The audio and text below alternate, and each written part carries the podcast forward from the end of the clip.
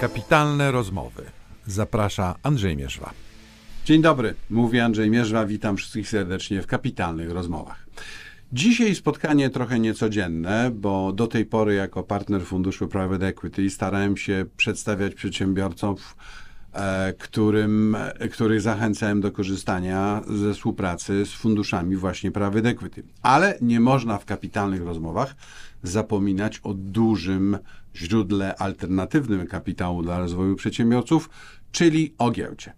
Stąd pomyślałem sobie, żeby zaprosić do rozmowy Ludwika Sobolewskiego. Witaj Ludwiku. Witaj, serdecznie. witaj.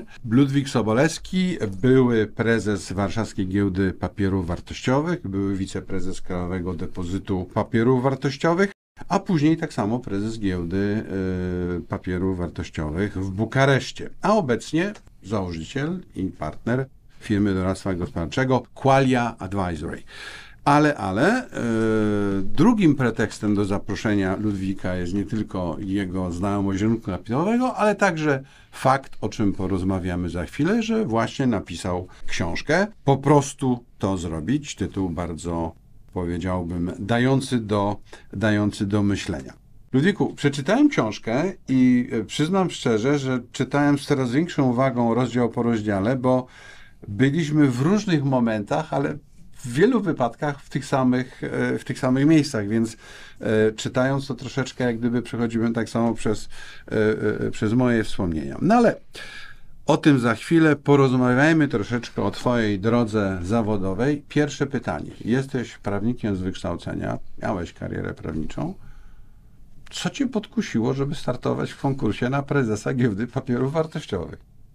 A widzisz, moja y, historia związana z rynkiem kapitałowym zaczyna się dużo wcześniej niż y, wtedy, kiedy właśnie w 2006 roku e, nastąpił konkurs na to stanowisko, o którym powiedziałeś. E, ale rzeczywiście nie zaprzeczam, jestem prawnikiem z wykształcenia. Potwierdzam, tak. I, I to po bardzo szlachetnym uniwersytecie, Uniwersytecie Jagiellońskim, też studia w Paryżu, też prawnicze.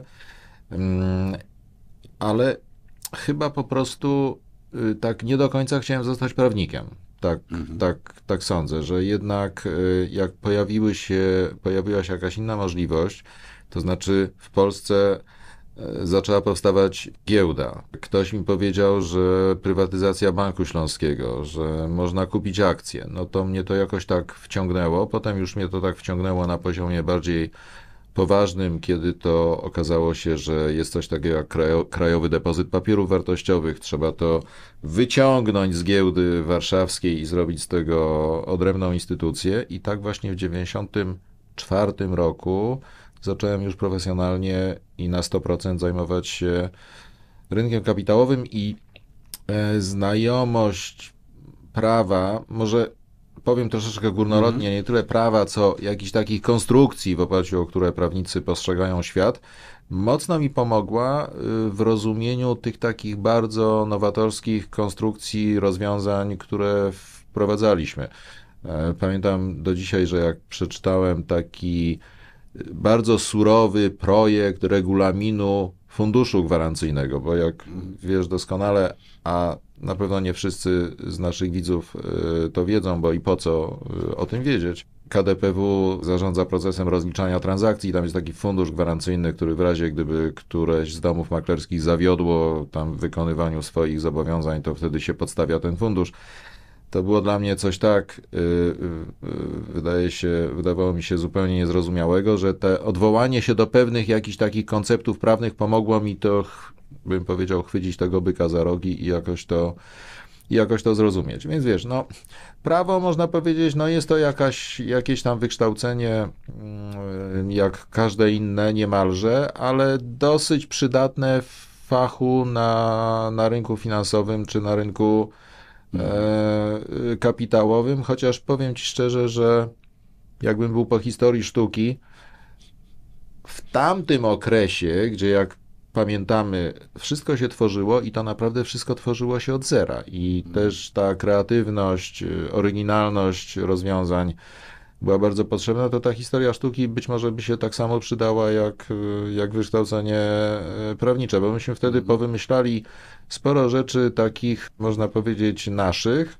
mimo że oczywiście to było wszystko bardzo wzorowane, czy przynajmniej inspirowane rynkami rozwiniętymi, czy rynkami tymi, gdzie po prostu w kapitalizmie giełda funkcjonowała, no bo właściwie skąd mieliśmy, skąd, skąd mieliśmy to wiedzieć? No nie była to jakaś wiedza objawiona, tylko trzeba było sięgać do, do, do, do, do tych przykładów realnie funkcjonujących.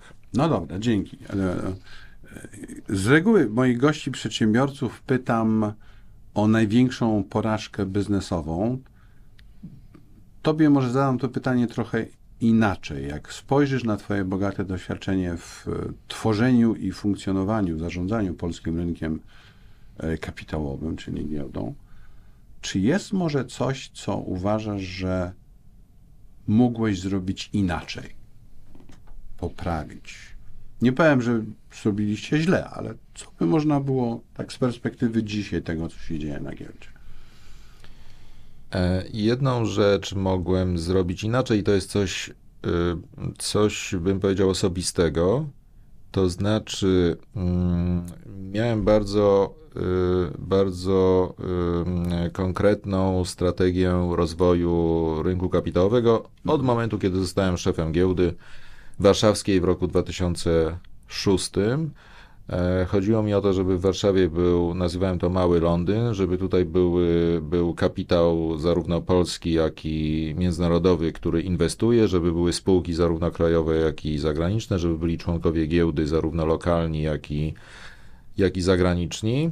Miałem wraz z moim zespołem świetnym wizję, ale wizję w sumie jest dosyć łatwo mieć. Ważne, ważne jest wykonanie, ważne jest, ważne jest to, co nazywamy egzekucją, a więc to również było. Co bym dzisiaj na pewno zrobił inaczej? W większej, w lepszej komunikacji z uczestnikami rynku, to znaczy z tymi, którzy zarządzali tym kapitałem bezpośrednio.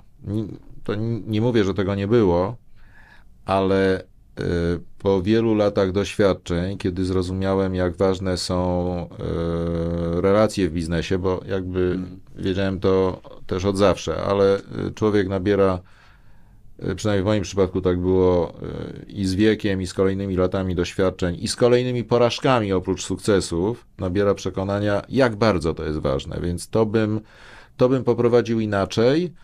Mm, bo ja kiedyś pewnie jakoś instynktownie przyjmowałem, że jak będę prowadził giełdę w sposób taki nadmiernie konsensualny, czy, czy, na, czy taki, mówiąc przekąsem pewnym, demokratyczny, to straci na tym y, ta przebojowość i wiesz, ta realizacja tej mm. wizji i że to się zamieni w takie nieustanne negocjowanie, ustępowanie i tak dalej.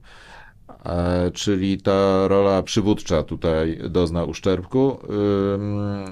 Dzisiaj bym to już przeprowadził troszeczkę właśnie na inną modłę, mhm. ale też no, zręcznie, w ten sposób, żeby ta rola liderska nie doznała tego, tego, tego, tego ograniczenia. Czyli... No, tak jak mnie pytasz o taką tak. porażkę, która jest y, która jest jakby nie, nie jest czymś takim jakimś incydentem konkretnym, prawda, tylko raczej co bym zasadniczo zmienił, gdybym mógł cofnąć czas.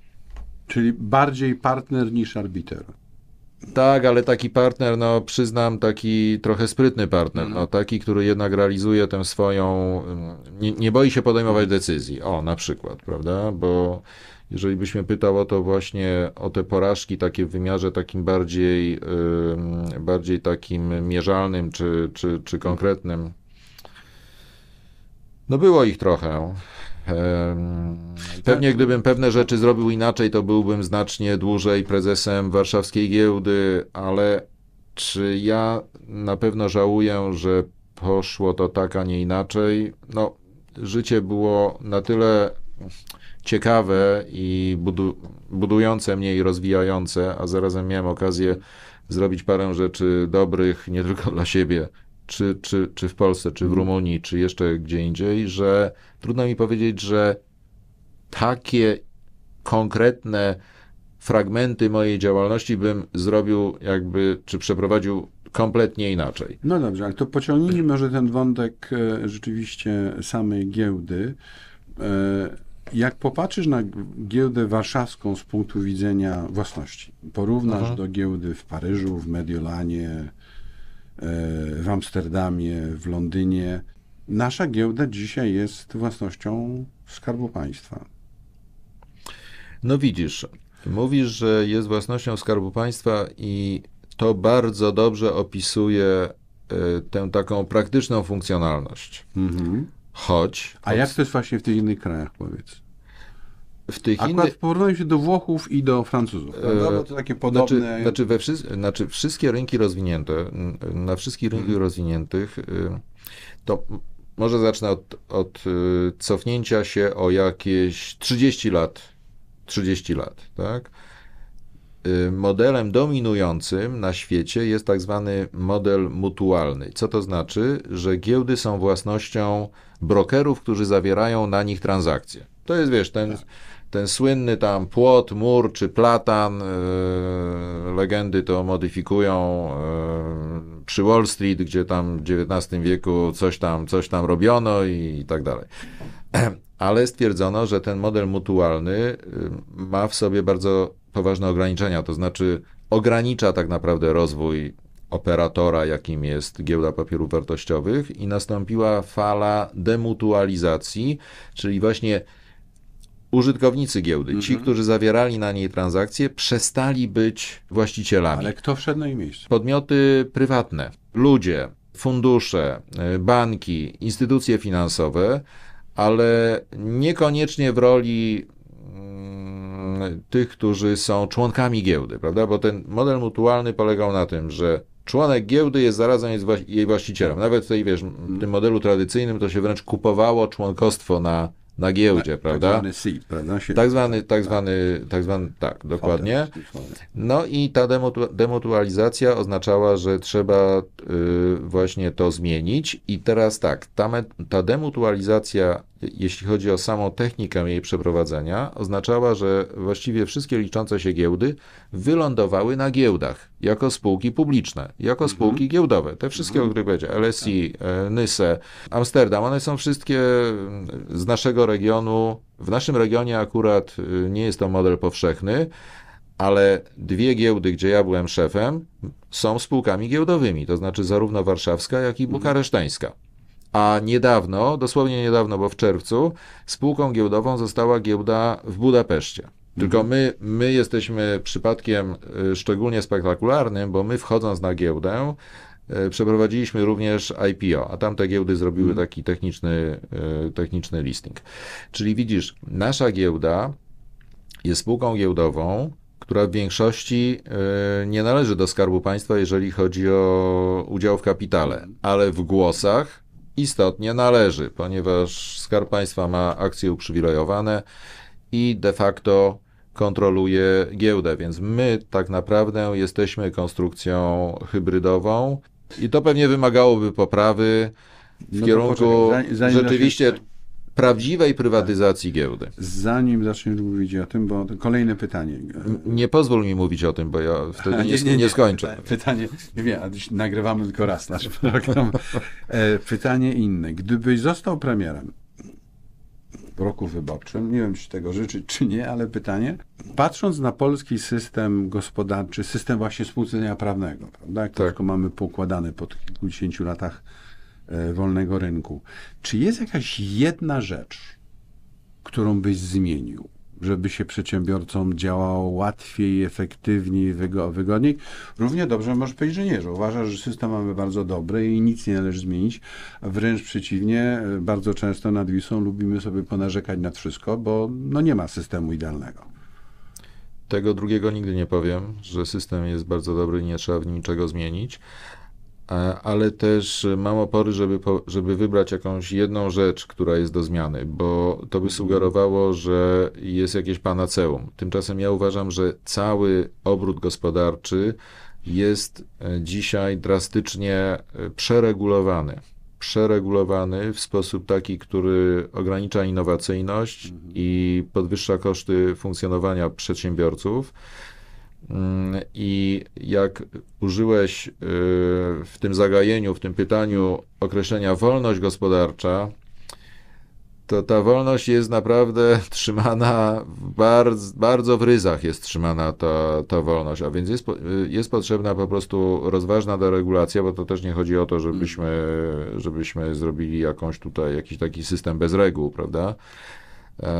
To nie jest łatwe, bo ogromna część tego e, całego bagażu regulacyjnego pochodzi z Unii Europejskiej, której e, chcemy być członkiem i powinniśmy być członkiem, ale my niestety dodajemy do tego bardzo wiele takich e, lokalnych ulepszeń, których i tego nie powinniśmy robić, więc, mhm. więc trzeba by od tego zacząć. Było takie hasło zresztą i to jakiś rzeczywisty, niefikcyjny premier rzucił, jeśli dobrze pamiętam, odbiurokratyzowania gospodarki.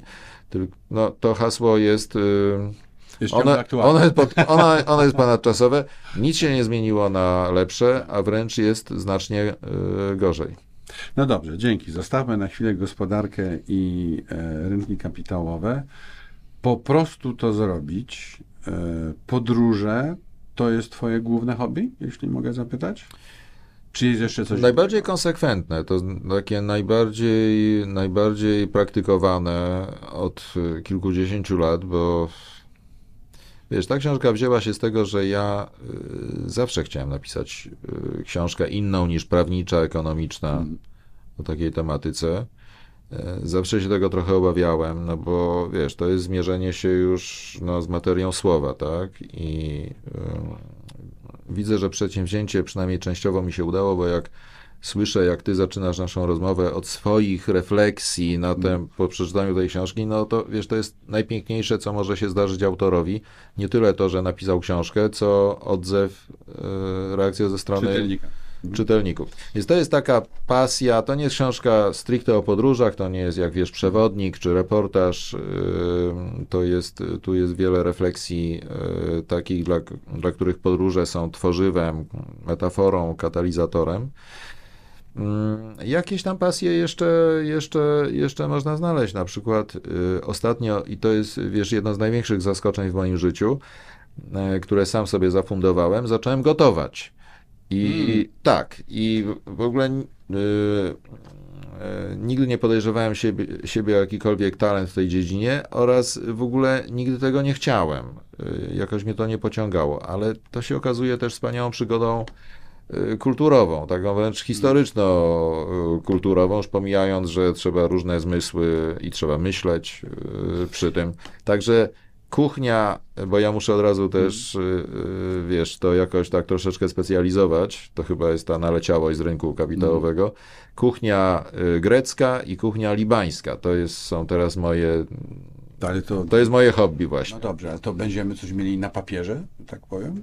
Będziesz a to tym? jeszcze nie wiadomo. Kto wie, a kto wie. Tak. Czy ja na pewno, na pewno powiem jedną rzecz, bo są różne książki o podróżach, różnie ludzie piszą, natomiast Twoja książka jest nie tyle o podróżach, co o sposobie podróżowania. Jak ją przeczytałem, dotarłem do, do rozdziału paryskiego, gdzie piszesz o Rue de Rosier. Tak z ciekawości poszedłem na, na Rue de Rosier, szukając tego butiku, w którym kiedyś byłeś. I już sam fakt y, y, patrzenia trochę inaczej na ulicę, którą znam od 40 lat, bo akurat niedaleko mam biuro znajomych, i szukanie tego butiku spowodowało, że troszeczkę inaczej na ten kawałek Paryża spojrzałem, także bardzo dziękuję. E, jest to książka, która no, zmusza do myślenia, także akurat na wakacje gorąco Wam polecam, jeżeli nie podróżowaliście jeszcze, tym bardziej, a jeżeli podróżowaliście, tak, Ludwig i ja, to jest to taka fajna korepetycja z tego, co można ciekawego zobaczyć na świecie i dlaczego to, dlaczego to robimy. Ludwiku, mówiliśmy o podróżowaniu, mówiliśmy o giełdzie, e, o Twoim zawodzie. Kolejne pytanie logiczne. Co dla Ciebie znaczą pieniądze? Dla Ciebie osobiście.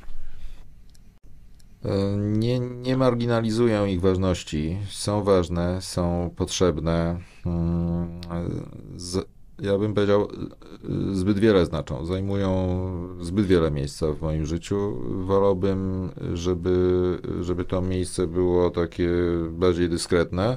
Wolałbym więcej y, książek pisać niż, y, y, niż starać się i walczyć o to, żeby, żeby te pieniądze były, chociaż Z drugiej strony, to też pieniądze to jest taka, wiesz, no taki instrument y, dwuznaczny. To znaczy, z jednej strony może człowieka zniewolić, ale z drugiej strony, y, jak ktoś ma taki temperament, a ja mam taki temperament, że y, nie, nie może nie działać, nie może nie pracować, nie może nie, nie może nie starać się o coś, no to te pieniądze są taką jakby, są takim, są takim instrumentem właśnie popychającym do, do działania, więc trochę taki, y, trochę taka substancja przeklęta, a trochę taka y, ożywcza, ale to tylko dla kogoś takiego jak ja, który sobie nie wyobraża przejścia kiedykolwiek na tak zwaną emeryturę. To dla kogoś takiego jak ja, Straszne to- słowo.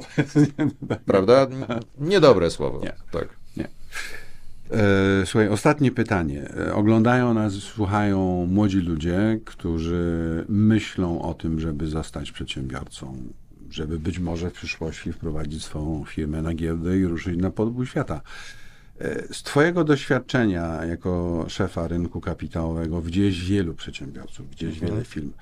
Jest jakiś taki jeden generalny powód, dla którego Twoim zdaniem warto iść na swoje? O, to jest ten, tym największym powodem. Ja, ja też jestem dzisiaj prywatnym przedsiębiorcą, byłeś łaskaw wspomnieć o tym, e, przedstawiając mnie, za co dziękuję. E, To jest e, mm, ten stały kompromis czy balans pomiędzy wolnością a odpowiedzialnością. To znaczy, mm, no, jeżeli ktoś chce mieć więcej wolności, choć też więcej odpowiedzialności, stresu, no to powinien poważnie rozważyć zostanie przedsiębiorcą. Mhm. To, to, to, to jest dla mnie, to, jest, to, to są dla mnie te kategorie, takie bardzo, bardzo, bardzo wysokie. Bardzo Ci dziękuję. Dziękuję za również. rozmowę, bardzo ciekawą. Moi drodzy, y, naszym gościem był dzisiaj Ludwik Sobolewski, y, jeden z twórców polskiego rynku kapitałowego, prezes Warszawskiej Giełdy Papierów Wartościowych, a ostatnio autor, jeszcze raz pokażę, bardzo ciekawych książek. Jeżeli nasza rozmowa Wam się spodobała, to będę wdzięczny za łapki do góry. Pamiętajcie nasz kanał na YouTube, kapitalne rozmowy. Jeżeli macie pomysły, słowo krytyki, jeżeli chcecie zasugerować, kogo powinniśmy zaprosić do naszego programu, piszcie proszę na kapitalne rozmowy małpa iCloud.com. Dodam jeszcze tylko, że dzisiejsza rozmowa e, z Ludwikiem Sobolewskim Możecie chcieć porównać z rozmową, którą przeprowadziłem parę tygodni temu z Piotrem Noceniem, który mówił jako inwestor private equity. Zawsze e, warto porównać rynek publiczny, kapitałowy z rynkiem e, inwestorów prywatnych. Mówił Andrzej Mierzwa. Dziękuję za uwagę. Do zobaczenia i do usłyszenia.